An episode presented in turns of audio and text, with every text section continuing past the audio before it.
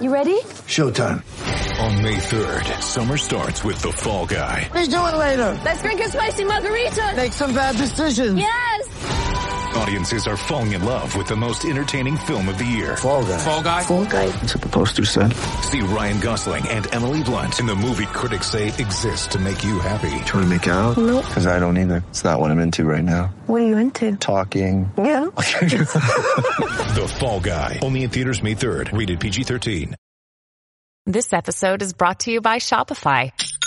Forget the frustration of picking commerce platforms when you switch your business to Shopify, the global commerce platform that supercharges your selling wherever you sell. With Shopify, you'll harness the same intuitive features, trusted apps, and powerful analytics used by the world's leading brands. Sign up today for your $1 per month trial period at shopify.com slash tech, all lowercase. That's shopify.com slash tech. Step into the world of power, loyalty, and luck. I'm gonna make him an offer he can't refuse. With family, cannolis, and spins mean everything. Now, you wanna get mixed up in the family business. Introducing The Godfather at ChumbaCasino.com. Test your luck in the shadowy world of The Godfather slot. Someday, I will call upon you to do a service for me. Play The Godfather now at ChumbaCasino.com. Welcome to the family. No purchase necessary. VGW Group. Void where prohibited by law. 18 plus. Terms and conditions apply.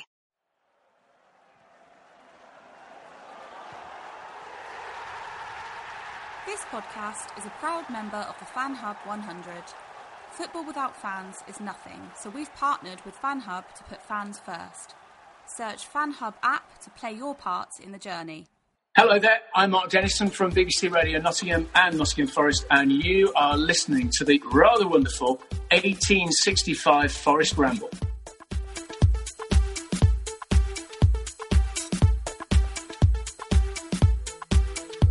Hello and welcome to the 1865 Forest Ramble, the home of the original and we think the best Nottingham Forest fans podcast. Uh, we like to think of ourselves as the home of intelligent NFFC debate, and I am joined today by Baz. How are you doing? Morning, I'm good, thank you.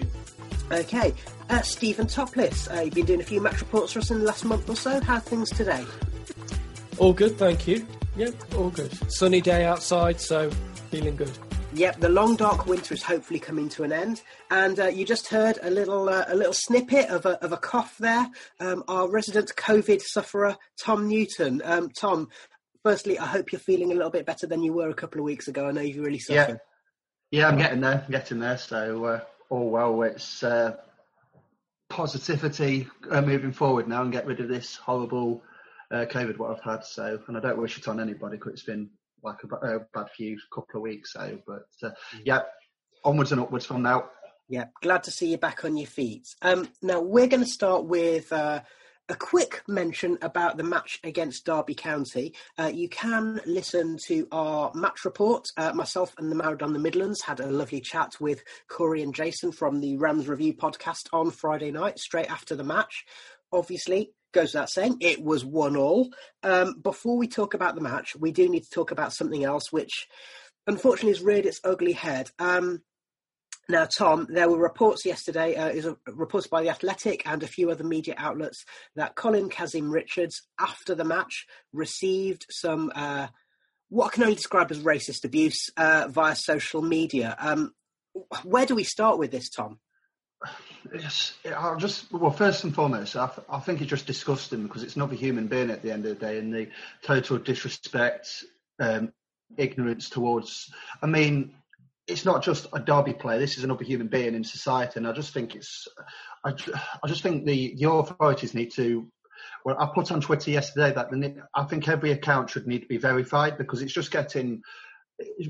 When do- we say enough's enough? And I think we've gone past that point now, and it's just it's just disgusting. And and I, I just feel that any Forest fan who's been racist in the past or or anything, I just think they don't have a place to at our football club because it's just disgusting, and it's been disgusting over the years. But no, it's just it's just horrible for that um, individual such as uh, Kazim Richards and some Forest players were um, subjected to racial abuse. If you look at uh, social media, and I just think it's disgusting. There's no uh, place for it in football, and especially no place for it in society.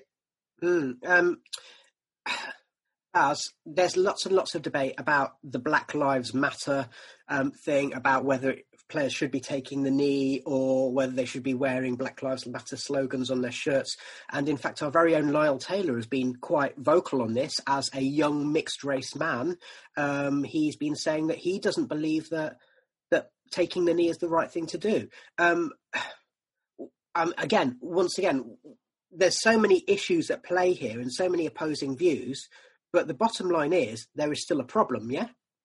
Absolutely. Um, yeah. I mean, the the whole taking the knee and stuff like that. There was, I think, the situation is probably a little bit different to where it was six months ago or whatever. It's it's just a symbol now that people are doing for the sake of doing, which I can understand. So I can understand what Lyle Taylor's saying on that front.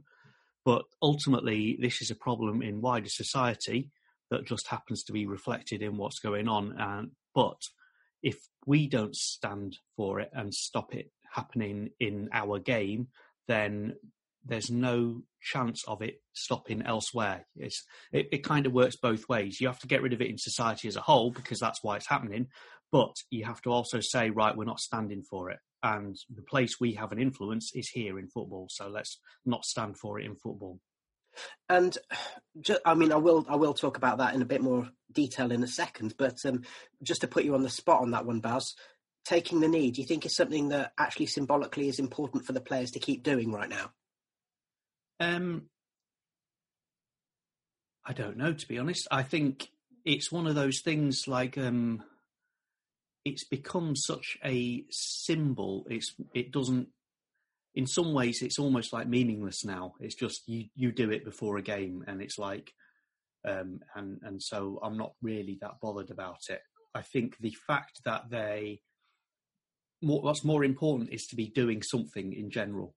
And so I'm sure that Lyle Taylor is doing stuff to, to change people's attitudes, whereas just taking a knee on the pitch isn't going to change anyone's attitudes anymore. It might have done six months ago, but it isn't today. Mm. What I fear is happening with taking the knee is it just taking the knee as a blanket gesture every match becomes meaningless because it's just something that happens every match. So on the whole, you know, there is a good intention there, but the longer it goes on, there's an argument that it's having less impact. Um, Stephen, um, there's a, there is a professional side to social media, which is great and which is um, obviously a, a, a, fantastic way of sharing information. But then there is this side of social media, this this ugly side, which unfortunately is it just seems to be part of the course with social media, and it's very you know it's almost very difficult to get rid of it. And it's it's easy for any anybody to come online set up an account without verification. They can make themselves anonymous and they can fire off vile tweets insults racial abuse homophobic abuse whatever it is. It's they can just fire it off without any repercussions and those words are out there and they're, they're being read and shared by thousands of people. So, you know, it's to come back to the point that Tom made. I think the, the best way of stamping this out is having your accounts verified on social media, having them linked to you personally with facial recognition, and you, you just come down hard. If if if you're a football fan who has taken part in racial abuse, your season tickets ripped up by your football club, or you, you simply add added to a banned list and you're not allowed back in football grounds. And from a wider point of view, you're banned from social media as well, and you're not allowed to, to set up any social social media accounts in the future. I, I just think that's the only way that we're going to make a real real uh, real progress with this, and uh, and really try and stamp it out. As you wanted to come um, back in there. Oh. Um, I just wanted to add. So, I, I, this is a bit of a diversion from football, but um, as someone who works in tech, I think one of the real problems with social media is that it's funded by advertising, and in order to get advertising views, therefore, it needs to reward controversial opinions, and that's the way that the. Uh, I spend a lot of time on LinkedIn, and the difference with LinkedIn, although it's obviously it's a work network, is also it's funded by subscribers. So you don't get these contra- controversies just blowing up out of nowhere because their system isn't is designed to encourage people to want to subscribe. Whereas Twitter and Facebook, in particular, because they're funded by advertisers, they want the controversies to rise to the top so that people then get outraged and start commenting about it. And that ultimately is a real it's a fundamental problem with the way those social media networks are structured. So they, they want the controversy, they want people to say outrageous things, and they encourage it because that's where they get their money from. We've talked about this for, in a, in a way in which we're suggesting solutions, but obviously we're kind of powerless here for all the reasons that all of you have, have discussed. I mean, there are powerful counter arguments. For example, uh, the uh, argument that the Arab Spring wouldn't have happened if people hadn't had uh, the opportunity to go on social media uh, without having to register with ID details because that would have put them in danger if they'd had to do that. So there's arguments both ways, but the problem is is the one that I think Stephen mentioned, which is that at the moment people can go on and they can post things without any fear of consequence. And I think it's worth sharing very briefly a story from. Um, I mentioned at the start we were the original and the best um, Forest podcast. And when I say the original, some of you will remember uh, the 1865 podcast, uh, which was uh, our, our, our, precursor, I suppose.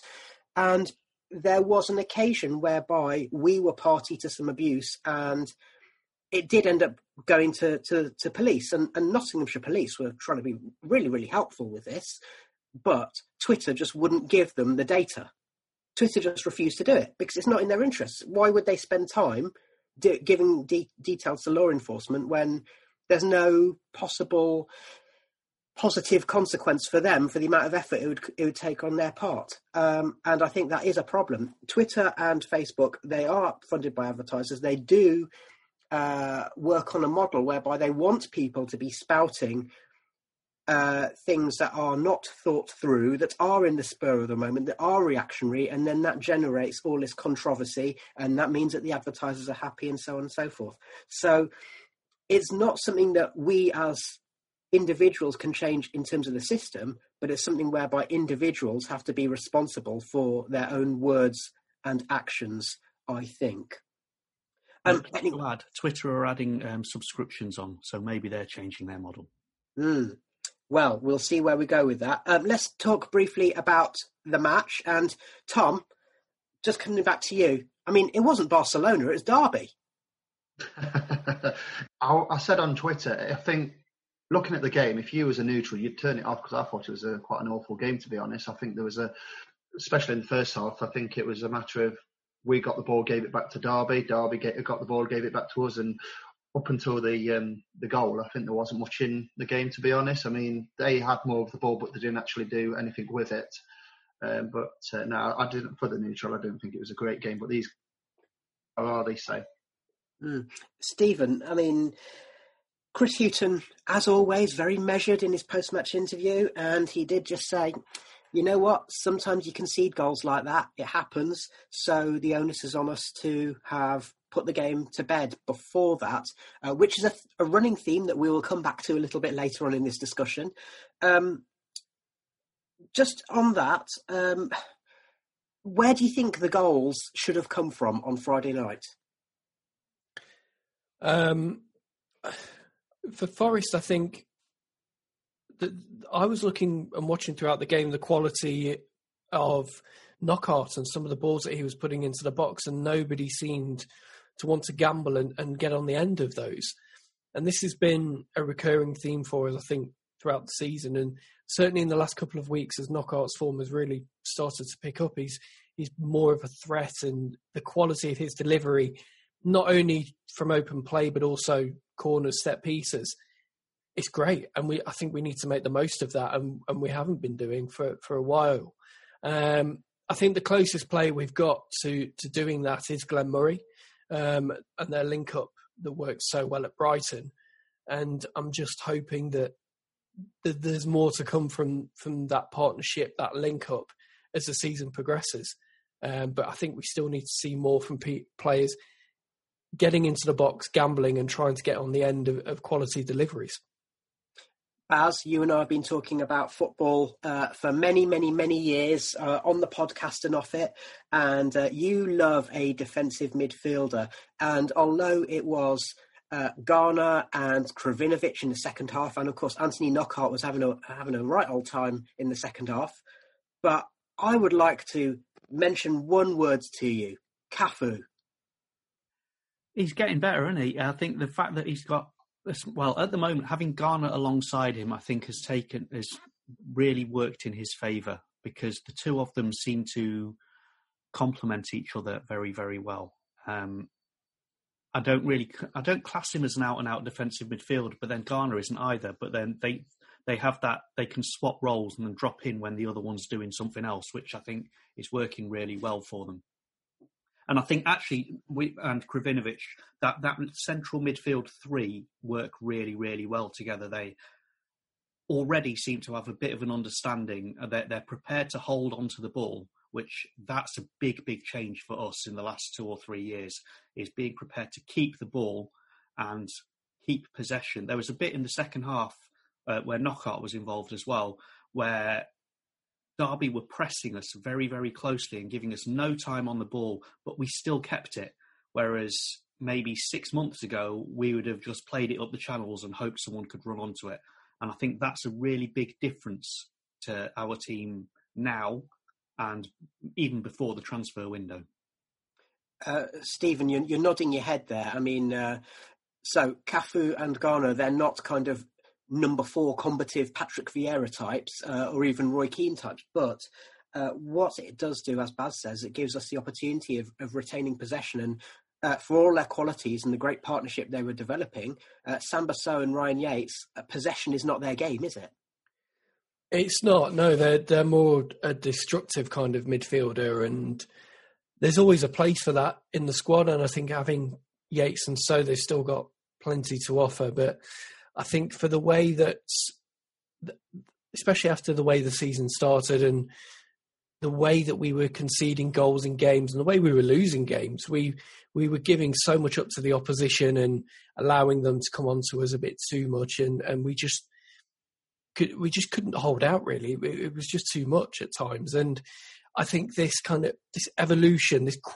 I, I heard, I think it might have been uh, Steve Sutton at the weekend in pre-match to the game called it a, a quiet revolution that's going on under Chris Hughton, and I think that's an example of that. The way that the midfield has evolved and and what he's looking for from the likes of Garner and Krovinovic and Cafu to to hold on to the ball better and give us more opportunities to control matches. And certainly the last couple of games and this this run that we've been on uh, this these long and beaten runs. I think that that's a product of that. The way that we're more comfortable in possession, and the way that we're looking to have more control in games.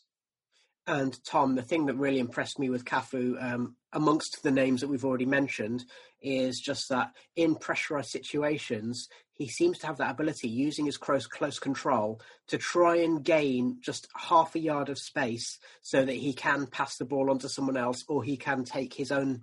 You know, the man who's challenging him in the middle of the park, he can take them out out of the equation, um, and that's something that we haven't seen in the middle of the park. Uh, probably, I'm going to go and say the last player we had in the centre of midfield who could do that was Ben Osborn. Yeah, I mean, I've said all season, I've said it on previous uh, podcasts with yourselves, is that we when we have the ball, we're not quick enough with it. We we just want to give it away. And with Cafu in there, Garner in there, and and Krovinovic, people who are comfortable on the ball, as Stevens mentioned, it's made us harder to beat. We've um, took care of the ball, etc. And with this uh, run, it's just like a, lot more easier on the eye and not being as frustrating to watch because. Um, because like I says, it just takes that uh, the onus off the um, the back four because in previous um, games, uh, well before Christmas, the balls kept coming back and they were under intense uh, pressure. But somebody who's just taking care of the football and move us a bit further up the field is making us um, a lot better outfit, and that's obviously been replicated in the recent results of this uh, run what we've been on. So I'm very confident going into next season that Hughton can see what he actually needs. He's had a really good uh, January transfer window, and hopefully we can take this um, decent form into next season and obviously be closer to the top six rather than the bottom six. Yeah, well, let's talk about uh, about that evolution. Um, what was really startling about Friday night's match um, is having been so having having had such a bleak first half of the season and such a bleak, I suppose, calendar year from about February March onwards through to uh, all the way through 2020 and the first part of 2021. You know what? We could have gone to the top half of the table on Friday, albeit for what would it have been 20 hours or whatever. Um, and Baz, did you see that coming like before the end of February? No, I think, um, as Tom mentioned, um, Hughton's had a very, very good transfer window. He's picked out. He's. It's not like um, like remember when Karanka had six in and six out overnight.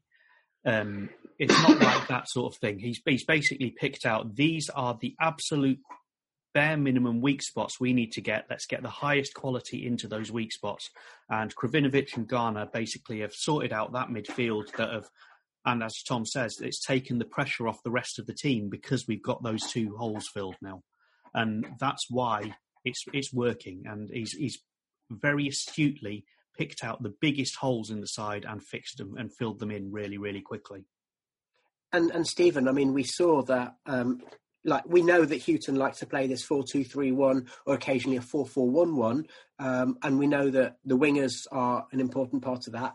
But it is painfully obvious um, from Hughton taking over until we signed Krovinovic that we were lacking somebody in the middle of the park, ideally in that advanced position, who had the ability to grab hold of the ball and see things um, and to, to use the ball and to and to move it onwards. And and that's something that Tiago Silva did last season. Um, also, we have to mention the C word. I mean, Carvalho probably could have had a place in the team playing as a number 10 under Hughton, even though I don't think he'd be his ideal type of player. Um, but uh, you know that that is a gap that's been plugged not only by having Krovinovic playing in the advanced midfield role, but by having a player like Garner um, sitting a bit deeper with the ability to spray it around and, and just have that composure in possession.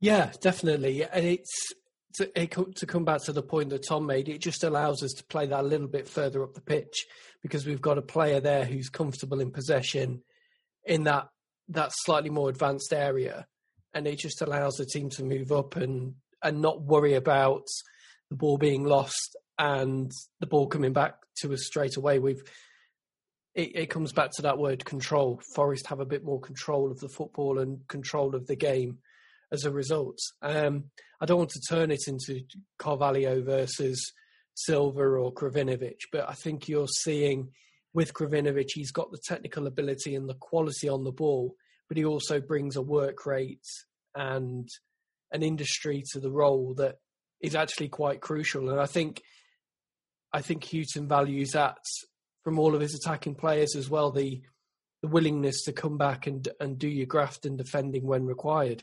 I almost look at Knockaert as a defensive winger in that sense, in that he's obviously very good going forward, but he's prepared to come back as well and and, and trap back and do some of the dirty work when required. So I think they're they're qualities that that Hughton values in in all of his players across the pitch. Baz, just to come back to you uh, for a second. Um, after one of the recent matches, which one was it? it might have been uh, the Blackburn match, I think. Um, we were talking about how Krovinovic and Krovinovic in particular, but Garner as well, how they're really good off the ball. Their spatial awareness is is positive and so on. Um, I think that's been a really important part because Krovinovic is better off the ball than Tiago Silva or Joao Carvalho. Um, the other thing that I want to just, uh, I wanted to come back to you is uh, via our WhatsApp uh, chat on Friday, you were really impressed with Chris Hughton's tactics in terms of soak it up in the first half. We nicked that lead and then we pressed Derby higher up the pitch in the second half. And we've seen that variation in tactic, which we also saw at Swansea, which, which didn't work out for obvious reasons, but it's interesting to see that Forest have now got an extra dimension to their play, which again has evolved Absolutely, it's one of those things where yeah, we've got defensively we've got two styles of play now. Uh, going forwards, probably, and I, think, I know we're going to talk about going forwards later later on as well. But going forwards, we've probably only still got one style of play. But defensively now, we can do that soaking up the pressure, which is exactly what we did in the first half. I can remember actually the commentator on Sky, Sports said, "Now that Forest are ahead, let's hope they don't just sit back again and um, and make this complete ball fest." And we didn't. We actually played a very different way, where we were pressing Derby right up on, on the pitch, and that's kind of what gave us the position to be able to keep that much extra possession in the second half and why ultimately it was disappointing that we conceded because we had control of the second half because of that different style of play. So, uh, as you mentioned that, Tom, I'm going to come to you because we do need to score more. We do need to convert more. Um, do you think the solution to that will come from tactical changes or changes in personnel, maybe over the summer? Or do you think that Hughton's probably okay with things and is just going to, you know, leave it to his strikers to, to, to work out how to get more goals? Um, I think it's, I think it's definitely because it's Glenn Murray are going to get another year out of him, but we can't rely on him for you know if we want to be in like the top six or top ten next season. I don't think Lyle Taylor's his number one, and and Grabban's future's up in the air because there was um, reports in January that he might be going to the Middle East to play his um, football. So I think there would need to be a personnel change of, i.e., a couple of strikers. Um, tactically, it's not bad, but I've, we just too many times this season we've sat on, and it happened last season as well, where we thought one goal is enough, and it's like by uh, bitches on the backside, and it was just frustrating because I didn't think Derby didn't really pepper our goal to a certain extent on Friday, and you think, oh, come on, folks, you need a second goal here. And then obviously they got a bit fortuitous um, with a lucky bounce off the arm of Kazim Richards, and you just hit one in, which was a worldie, really. Nine times out of ten, that will go in top tier of the stand. But um, no, I think we need to uh, start um, changing things tactically so we can get like a second goal or a third goal to make the game safe and then a personnel change. But I don't think Chris Hughton will be um, happy with it because he mentioned it um, post match on Friday that we need to get a second goal because obviously it's frustrating having been, I would say, shaded as the better side on Friday. But Baz, we've, uh, I mean, you've heard uh, that I've talked with uh, our friend Rick Loosemore, who's a Brighton fan who lives in Newcastle, so he knows a fair bit about Chris Hughton. Um, he knows a fair bit about Anthony Knockaert and Gaëtan Bong and Glenn Murray as well. And he's said that, you know, it is the Hughton style is relatively conservative, and it is a case of, as again as we've discussed before, let's get this solid foundations, and then to a certain extent we can leave the forward players to do what they do. Do you think he'll stick with that with Forest, or do you think he'll need to do something to change it up? I think um, he brought in Glenn Murray. Glenn Murray is obviously a stopgap, but he needed he needed to do something because Lyle Taylor hasn't cut it yet at this level. And Lewis Grabban, there is obviously something going on in the background with, with Lewis Grabban that we're we're not party to. Um, I think the biggest problem we have going forwards is a lack of pace, and apart from Mighten, we don't really have any any pace going forwards. Um, there was a point in the Derby game in the first half when we were still sitting really deep, and I was like, it would have been really interesting to start with Mighten up front because if we're going to sit deep, then and hit on the break, which is effectively what we were doing, then that could have been quite an interesting thing to do. But apart from Mighten, he's the only pace that we have going forwards. Um, Murray, even Grabban's not actually that fast, and and if he's got his hip injury or whatever's going on with him, then that's going to make it worse. Knockaert and Lolley maybe a little bit, but even then they're not they're not outstanding sprinters. So that kind of gives us a problem in that way. But I think Hughton will be satisfied. I think he, he does say we need the second goal, and we do need the second goal. But obviously, we're not in a position to make any changes now. That the transfer window is gone. I think he's going to be overall. He's going to be pretty satisfied. That it's going to be a. He's always been a slow and steady kind of manager, and he's put the first bricks in place to to get us to where he wants to go. And then it's what he does in the summer that's going to make the difference. Mm. And Stephen, I mean, uh, Basil's raised an interesting point because uh, Grabban and Mighten are probably the only two players at the club who have the ability to run in and behind a defence. Which, bearing in mind, we've talked about the ability of of Krovinovic in particular to to play the ball through the lines. Um, no, at the moment, Mighten. Hughton is understandably being cautious with Mighten about how much he puts him in the team and in the squad. Uh, Glenn Murray doesn't has never had the pace to do that. Grabban does have that burst of accel or has had that burst of acceleration, but is obviously not playing at the moment. Um, and so, in the short term, is there a particular solution? Is it that we actually look to keep doing what we're doing, or is there something else that the manager will need to think about in terms of creating opportunities? And just before I come to you, actually, an example: Anthony Knockaert against Blackburn, against Rotherham. It was a case of set up Knockaert to come in from the right hand side, and he had one off the one off the bar and one off the line. So, is, is that kind of thing what Hughton will be looking for? Yeah, I think it's a case of making the best of what he's got still, and Knockaert in the last four or five games has really stepped up and, and, and shown the kind of form that we would have expected from Anthony Knockaert, the sort of Leicester and Fulham and Brighton form of, of years gone by. And it, he has become, in those few games, the real kind of attacking threat for us. And I mean, he's not, obviously, he's not the, the, quickest himself, but I think it does set up the team to. Um, if you look at Freeman, for example, playing on the left hand side, wide left, having that left footer there, I think it kind of brings a bit of balance and it almost shifts the team across a little bit to give Knockaert more space in which to play. And I think he, he has thrived off that. Um, with the Mighten uh, conundrum, I think it wouldn't surprise me if we try and get a few more points on the board and make ourselves absolutely safe. And then that would be a good opportunity to, to give Mighten more game time because the pressure will be off. We're not going to be playing for promotion, nor are we going to be fighting relegation. So that might be a good opportunity to give Mighten more minutes in his legs and more first team experience. Okay, right. We're going to take a break. Um, and on the subject of scoring goals, here's Jeremy. At the 1865 Forest Ramble, we are pleased to work in partnership with Flatback 4 they offer forest inspired t shirts, polo shirts, hoodies, and jumpers. Just visit 1865.football slash flatback. Choose something from the Nottingham Forest embroidered club range and then enter the code 1865 to receive 10% off and support our podcast at the same time. For whatever item you buy, if you include the code 1865 at the checkout, you will be supporting our podcast. Can I find the details on social media? Absolutely.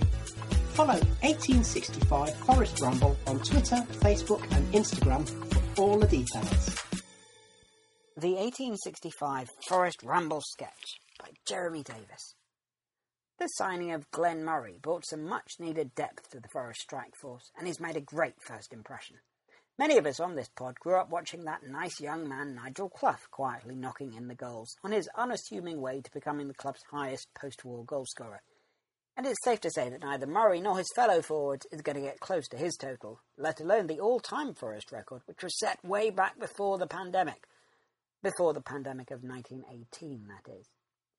As new KFC mascot Gary Lineker often complains, Sky would have you believe that football didn't begin until 1992. So the very thought of football in the early 1900s is probably enough to make Martin Tyler go for a lie down in a darkened room. Those top 100 footballers of all time lists never feature anyone from before World War II because obviously, if it's not on YouTube, they can't have been any good, right? I don't know much about football at the time of the First World War, except that they played matches on Christmas Day, and the balls were heavy enough that they could have flattened entire settlements if fired out of a cannon which makes the record of Forest's all-time leading goalscorer an even weightier achievement. Welsh international Arthur Grenville Morris scored 217 goals in 421 appearances in all competitions, or at least in the league and the FA Cup, which was all competitions in his day. Playing for the club from 1898 to 1913. With a moustache so luxuriant he could have played for Liverpool in the 80s, he joined Forest from Swindon Town, arriving just in time for the first season at the City Ground. His exploits over the next 15 years reflected his nickname, the Prince of the Inside Left, although being compared to a British prince isn't the compliment it once was. It's unclear whether Morris talked to plants, flew helicopters, or had ever been anywhere near Pizza Express in Woking. The nearest he got to a trophy with Forest was an FA Cup semi-final defeat to Bury, but like another FA Cup so near yet so far man, Stuart Pearce, he stayed with the club after relegation to the second tier, in Morris's case in the year 1906, to lead them straight back up, albeit that by the time he left, Forest were back in Division 2. His contemporary, Billy Meredith, described him as a great player, a brilliant schemer, a tricky dribbler with a fine shot, which makes him sound like a cross between Nigel Clough, Bryan Roy, Anthony Knockaert, and James Garner. As well as scoring a record number of goals, he also played in Forest's record win, 12 0 against Leicester Fosse in 1909, when he scored between two and six goals, depending on which report you read. I just hope nobody had them in their fantasy league teams that week, because it would have caused no end of stress. It seems safe to say that Glenn Murray, Sammy Ameobi, and Lewis Grabban won't be taking either of those records away from him, even if they play until the next pandemic. Although, at the rate the world is going, that might not be very long. Welcome to part two of the 1865 Forest Ramble. So, we've talked about matches and we've talked about tactics let's talk about transfers because we did do a transfer window roundup at the start of February. And as we've discussed earlier, it has been a good transfer window, especially when you compare it, Tom, to the absolute chaos of Forest's transfer business um, in very contrasting ways last summer and last January. Yeah, I mean, it was just a matter of.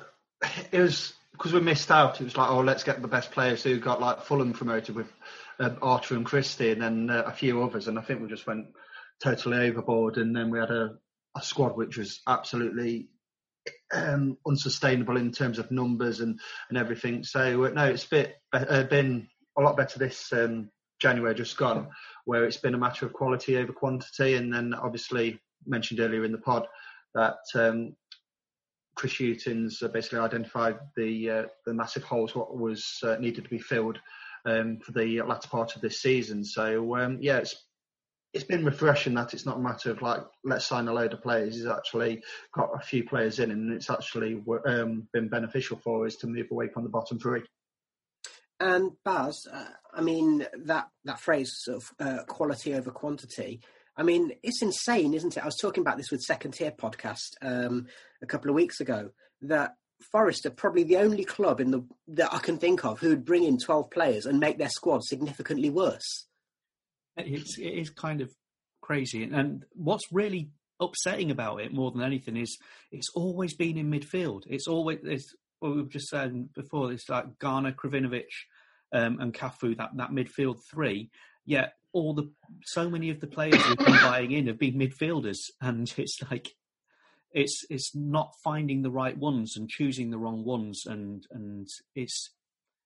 I mean, we talked about it before. That is, is what is the, the actual policy and what's what's the strategy under, underlying it. I think Chris Hughes basically said ex- exactly that. There, there's these are the holes. Let's fill them, and then we'll worry about the the other stuff later on. Mm. And uh, welcome to Baz's dog, who's just made a guest appearance, crashing around in the background there. Um, so, Stephen, let's um, think about. It does seem apparent that there has been a. I was, not, I was, I was going to say a change in policy. I think there's been an introduction of a policy, whereas before it was let's just go out and sign some players. Um, now, does this suggest to you what we've discussed in the past? Does it suggest that actually the manager and Gary Brazil are now in charge of deciding who to sign. On the surface, it, it does look that way. If you look at the signings that came in in January, they were in positions which needed to be improved.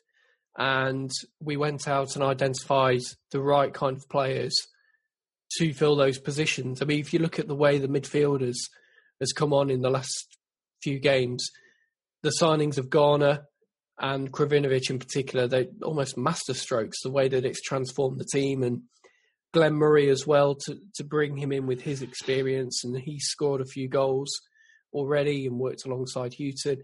It's just sensible signings that have actually made Forest better.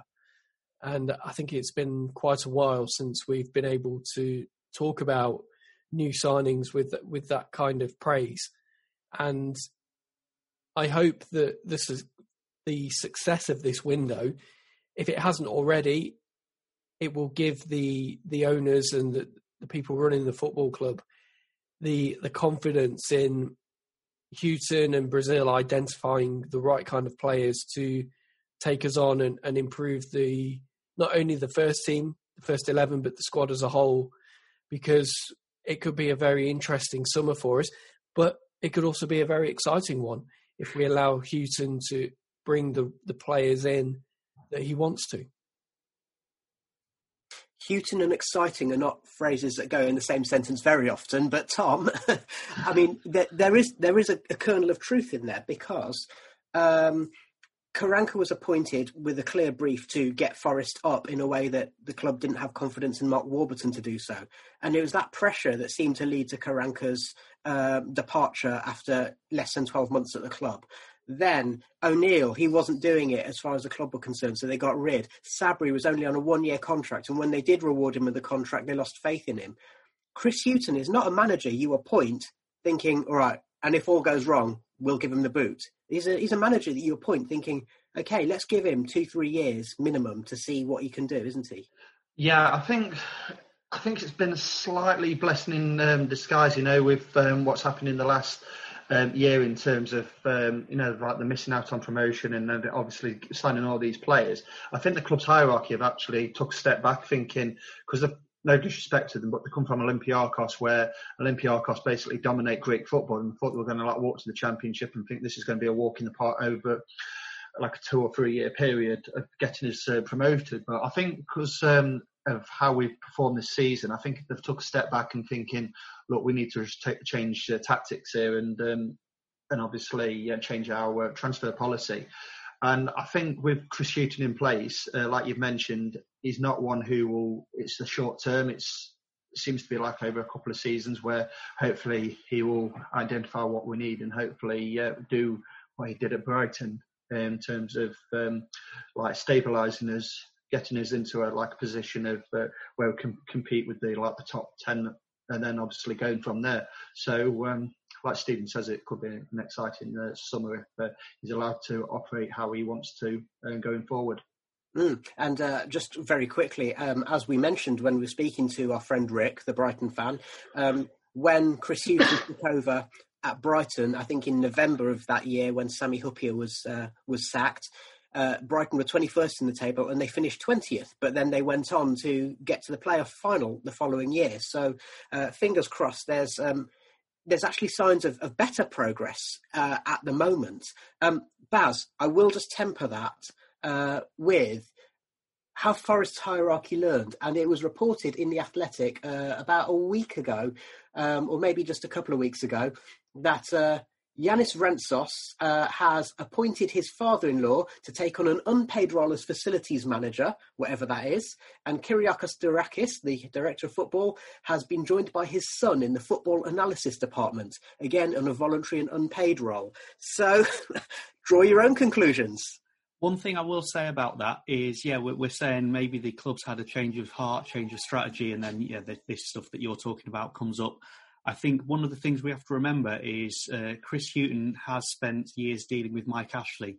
So maybe he's very good at getting the stuff that he wants out of um, crazy owners, um, but maybe he can't affect a wider change across the entire organisation. Mm, okay. um, let's talk about uh, the players that uh, are at the club then. Um, we've already talked about the new signings, Stephen, but interesting to see how he's making use of the other players who were brought in by the previous regime. And here I'm thinking, particularly Cyrus Christie, we've seen an improvement in his form and his fitness going forward. There's still a couple of question marks about his ability to defend and cut out crosses, but that's a, another story. And then the other one that I'll, I'll mention is uh, an interesting tactic that we've seen in the last couple of weeks, where he's bringing on Tyler Blackett, who's a left-sided centre half, putting him on the left wing to add some support to Forest's defence. Um, is that sensible management, or is it a sign of he's having to keep players happy? I think it's good management. I think he's he's identifying areas uh, and qualities among players that he has, and somebody like Tyler Blackett has actually been quite effective at coming on and helping to shut out a game. So and the bonus being he's left footed so he can he can do a job out on that left hand side.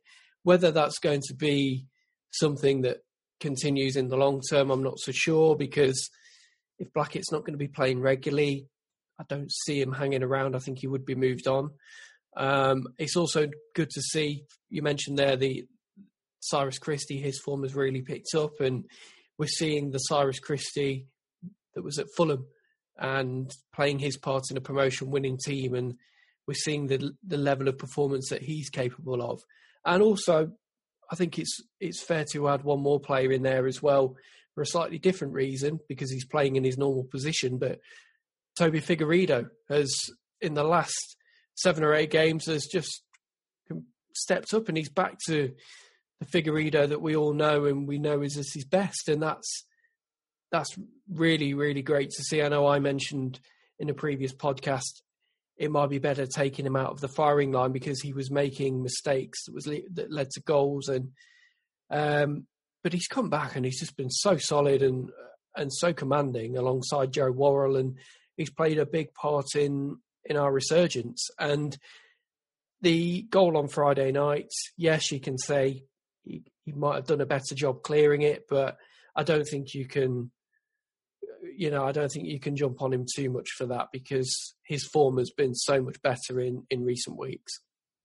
Yeah, and um, as the Maradona the Midlands and I discussed in our match report on Friday, um, could he have put his foot through it more? Yeah, possibly, but at the same time, it was a real odd combination of circumstances because it ended up hitting Kazim Richards on the chest and then the arm, and then for him to hit that shot from 20 yards. Generally, if you're going to make a mistake like that, it's not like the mistakes that Toby was making earlier in the season, is it, Stephen? Is it's, it's a very different type of thing, and one where you don't point the finger at the player too much because it's just one of those things that can happen.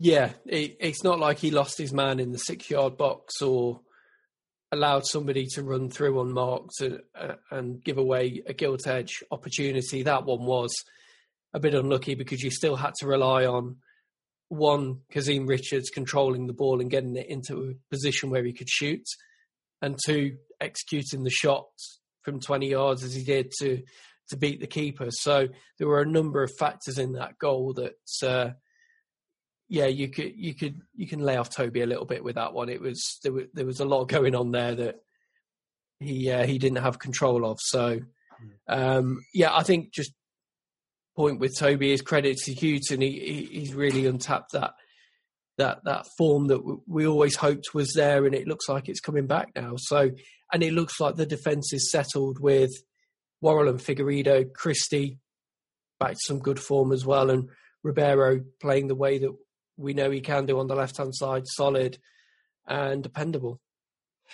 So, Tom, uh, Hughton did say in an interview that you know he said that Figueiredo, he knows that he's had some had some problems in terms of he's made high profile mistakes that have cost us um, at times. But he's also said that he's been happy with his form on the whole. And for us as fans, just like Stephen, I was also saying, you know what, maybe we need to take Toby out the firing line, um, just give him a bit of a break. And the only time that Hughton has done that was for a couple of matches when um, Toby was suspended. So it's quite frustrating, isn't it, as a fan, because all we want is the results to come. But Hughton's very much more focused upon the long term process, and he knows that you're not going to win every match, it seems. Um, yeah, I mean, going back to uh, Figueiredo, it's I think it's one of those where if you keep him out, take him out the firing line for a bit, it's been a matter of like, oh, will he actually get it out of his um, system, um, etc. Um, so, and then if he's on the sidelines, it's going to be a matter of he's going to be going over it over and over again when he's needed. Is he still going to be thinking of those mistakes? So, if he just concentrates on his game, stick to the basics. Um, it's been a matter of um, obviously him building on that and improving game by game, and we've seen the resurgence um, in him. But um, yeah, going back um, to um, Chris Hughton, I think it's a matter of like he, he's kept faith in a lot of players um, if they've had a, like a bad game because I think he just wants that. Um, like, i.e., the back four's been um, been massive in our resurgence. I think it's just wanted to keep that so people like how can I put it, understanding and getting used to partnerships and things like that. And I think that's been massive in the last month or so of keeping a settled side.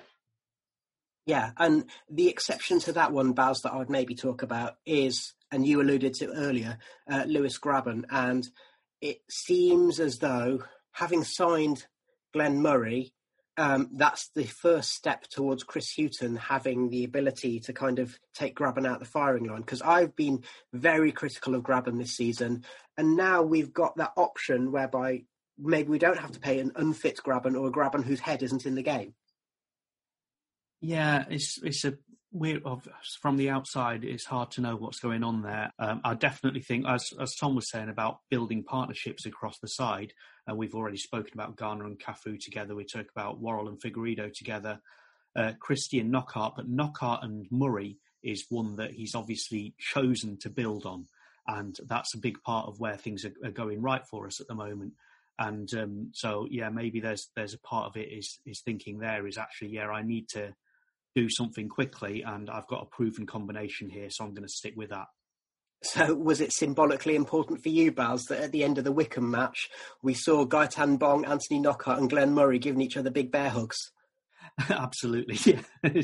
I, I, I, yeah, I don't think there's that's a um, what's the word? There's, there's a coincidence that that kind of happened. Yeah. Um, okay. So let's uh, leave that for the time being because now it's time for everyone's favourite 1865 game. Guess that red. 1865. Guess that red. So, welcome to our second edition of Guess That Red. It's a game in which our panel have to guess who that red is. And same rules as last time, lads. So, uh, I'm going to read out five clues. It's referring to a Forest player. Um, not one who's still at the club. That's the only clue I can give you beforehand.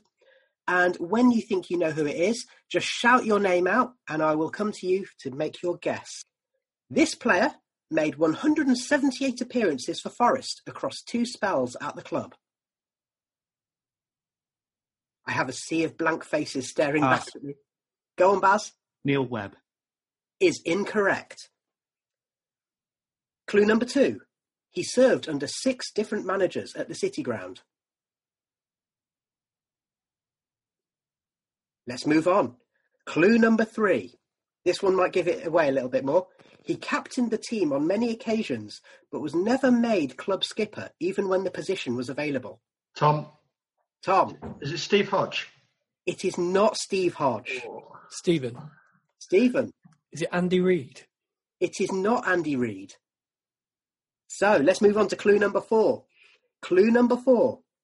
After leaving Forest, this player went on to make appearances for Norwich, West Brom. Tom. Tom. Uh, it's no. I was going to say Andy Johnson, but he obviously has only had one spell at the club. So, Norwich, West Brom, Bournemouth, Rotherham, Cardiff, Birmingham, and Coventry but he is never added to his nine international caps. I'm going to have another go. Go on, Tom. Is it Lee Camp? It is Lee Camp. And who is nine international caps for? Uh, Northern Ireland. Yep, Lee O. Camp. Um, so, so yeah, it was. Um, and it was Lee Camp. So yeah, um, I thought the one about captaining the team would, would give it away actually, because obviously he was the stand-in skipper under Billy Davies, but then Steve McClaren gave the club captaincy to Luke Chambers instead. Um, can you believe he served under six different managers at the City Ground? So Colin Calderwood, Billy Davies, then of course after Billy Davies was McClaren, then Cotterill, then O'Driscoll, and then it was McLeish who let him go. And uh, yeah, 178 appearances. And the two spells across the club might have been a bit cheeky on my part because the first one was, of course, his loan spell under Colin Calderwood. Then he went back and then signed again the following summer. The final clue would definitely have given it away, which was his most famous Forest moment came against his hometown club, where he saved a late penalty in a controversial one-all draw. Can you remember? Um, I think it was when it was the Goldis lad, uh, then uh, Paul Anderson ran with the ball, but then yeah. he just ran out of legs, and did he fall over or something like that? But obviously the uh, the referee blew up anyway. But it was yeah. I think we all fell over at that point, Tom. just, I love the uh, the Colin Fray commentary on that because he kind of keeps going up an octave because he's expecting the next moment to be the most dramatic, and then something else happens. Something else happened.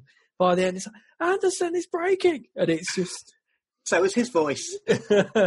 um, yeah, I, I, still for this to this day, I don't think anyone has any idea why that headed goal at the end by Derby was disallowed, from which Forest made that break.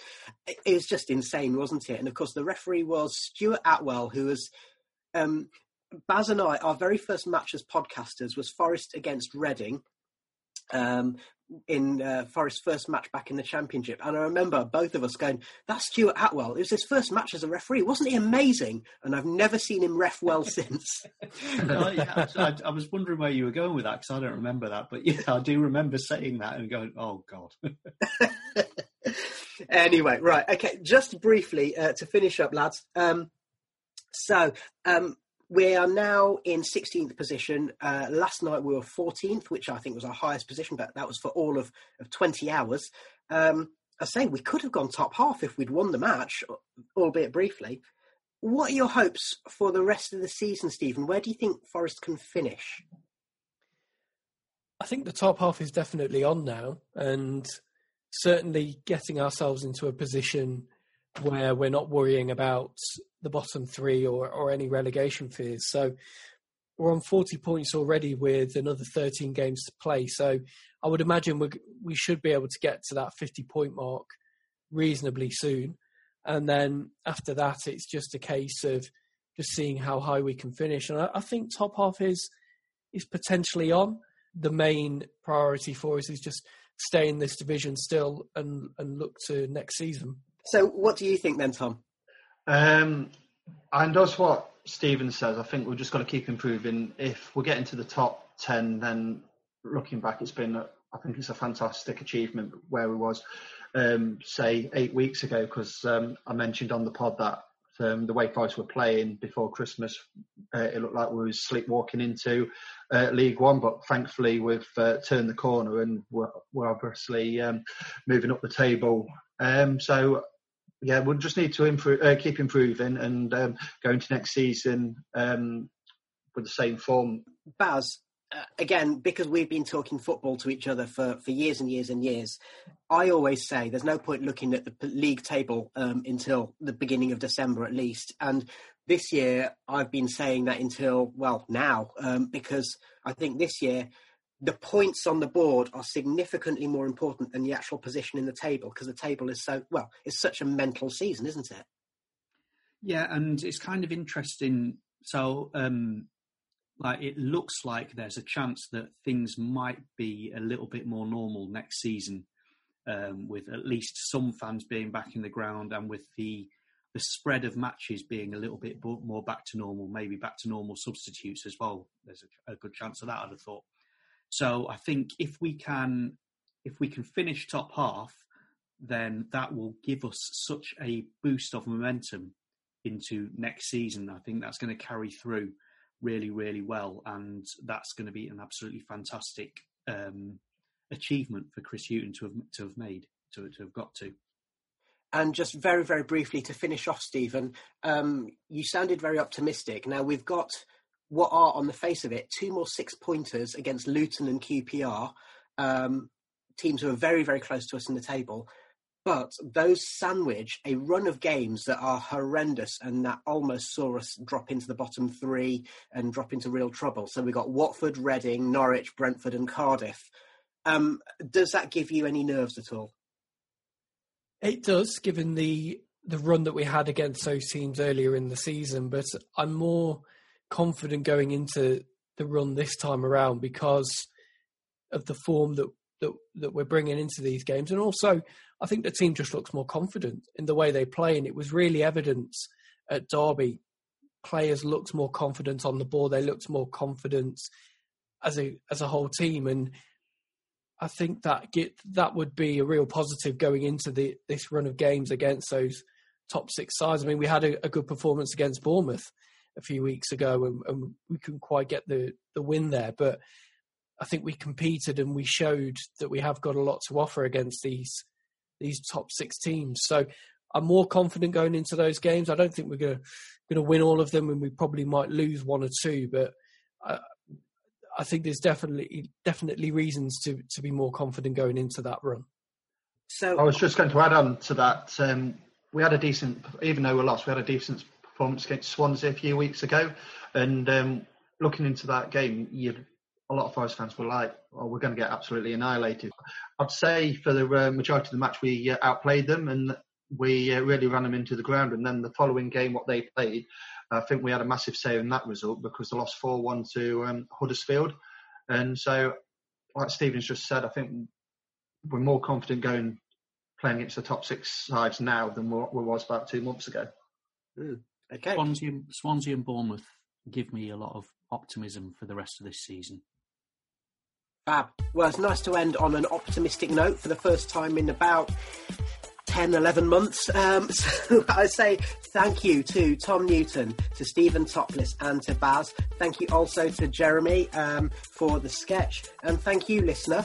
As always, um, if you could do us a favour, please, especially if you're an Apple Podcast listener, leave us a positive review, put a nice comment there. Um, it helps other people to find our content. You can also find us on social media. So look for 1865 Forest Ramble on Instagram and Facebook or at Nottingham underscore Forest on Twitter. And we look forward to meeting you there. Until then, take care.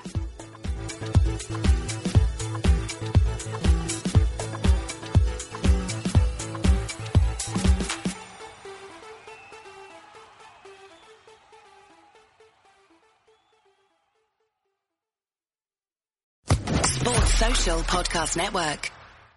Judy was boring. Hello. Then Judy discovered ChumbaCasino.com. It's my little escape. Now Judy's the life of the party. Oh baby, mama's bringing home the bacon. Whoa, take it easy Judy. The Chumba life is for everybody. So go to ChumbaCasino.com and play over 100 casino style games. Join today and play for free for your chance to redeem some serious prizes. ChumbaCasino.com. No purchase necessary. Void where prohibited by law. 18 plus terms and conditions apply. See website for details.